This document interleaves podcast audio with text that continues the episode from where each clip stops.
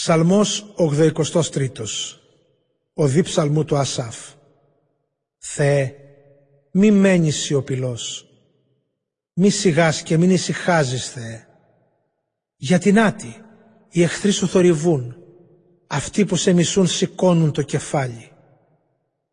Πανούργα σχέδια καταστρώνουν εναντίον του λαού σου και συζητούν ενάντια σε αυτούς που προστατεύεις. Είπαν, εμπρός, ας τους εξαφανίσουμε σαν έθνος και πιάς μη μνημονεύεται το όνομα του Ισραήλ. Ομόφωνα το σκέφτηκαν και συμμαχία κάναν εναντίον σου.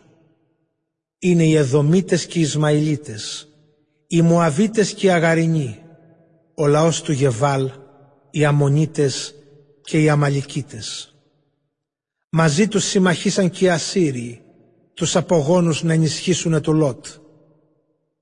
Κάνε σ' αυτούς, Θεέ, ό,τι στους Μαδιανίτες, ό,τι στο Σίσερα, ό,τι και στον Ιαβίν, στο Χήμαρο Κισόν. Ξολοθρευτήκαν στην Ενδώρ, της γης έγιναν λίπασμα.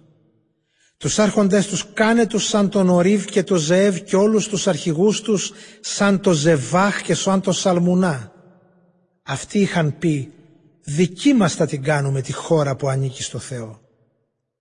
Θεέ μου, κάν τους σαν το γαϊδουράγκαθο, σαν το άχυρο στον άνεμο, σαν τη φωτιά που κατακαίει το δάσος και σαν τη φλόγα που λαμπαδιάζει τα βουνά.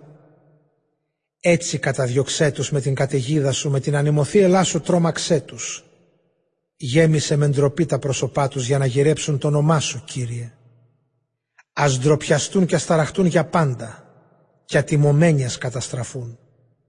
Κι ας μάθουν ότι μόνο εσύ έχεις το όνομα Κύριος, είσαι ο ύψιστος σ' ολόκληρη τη γη.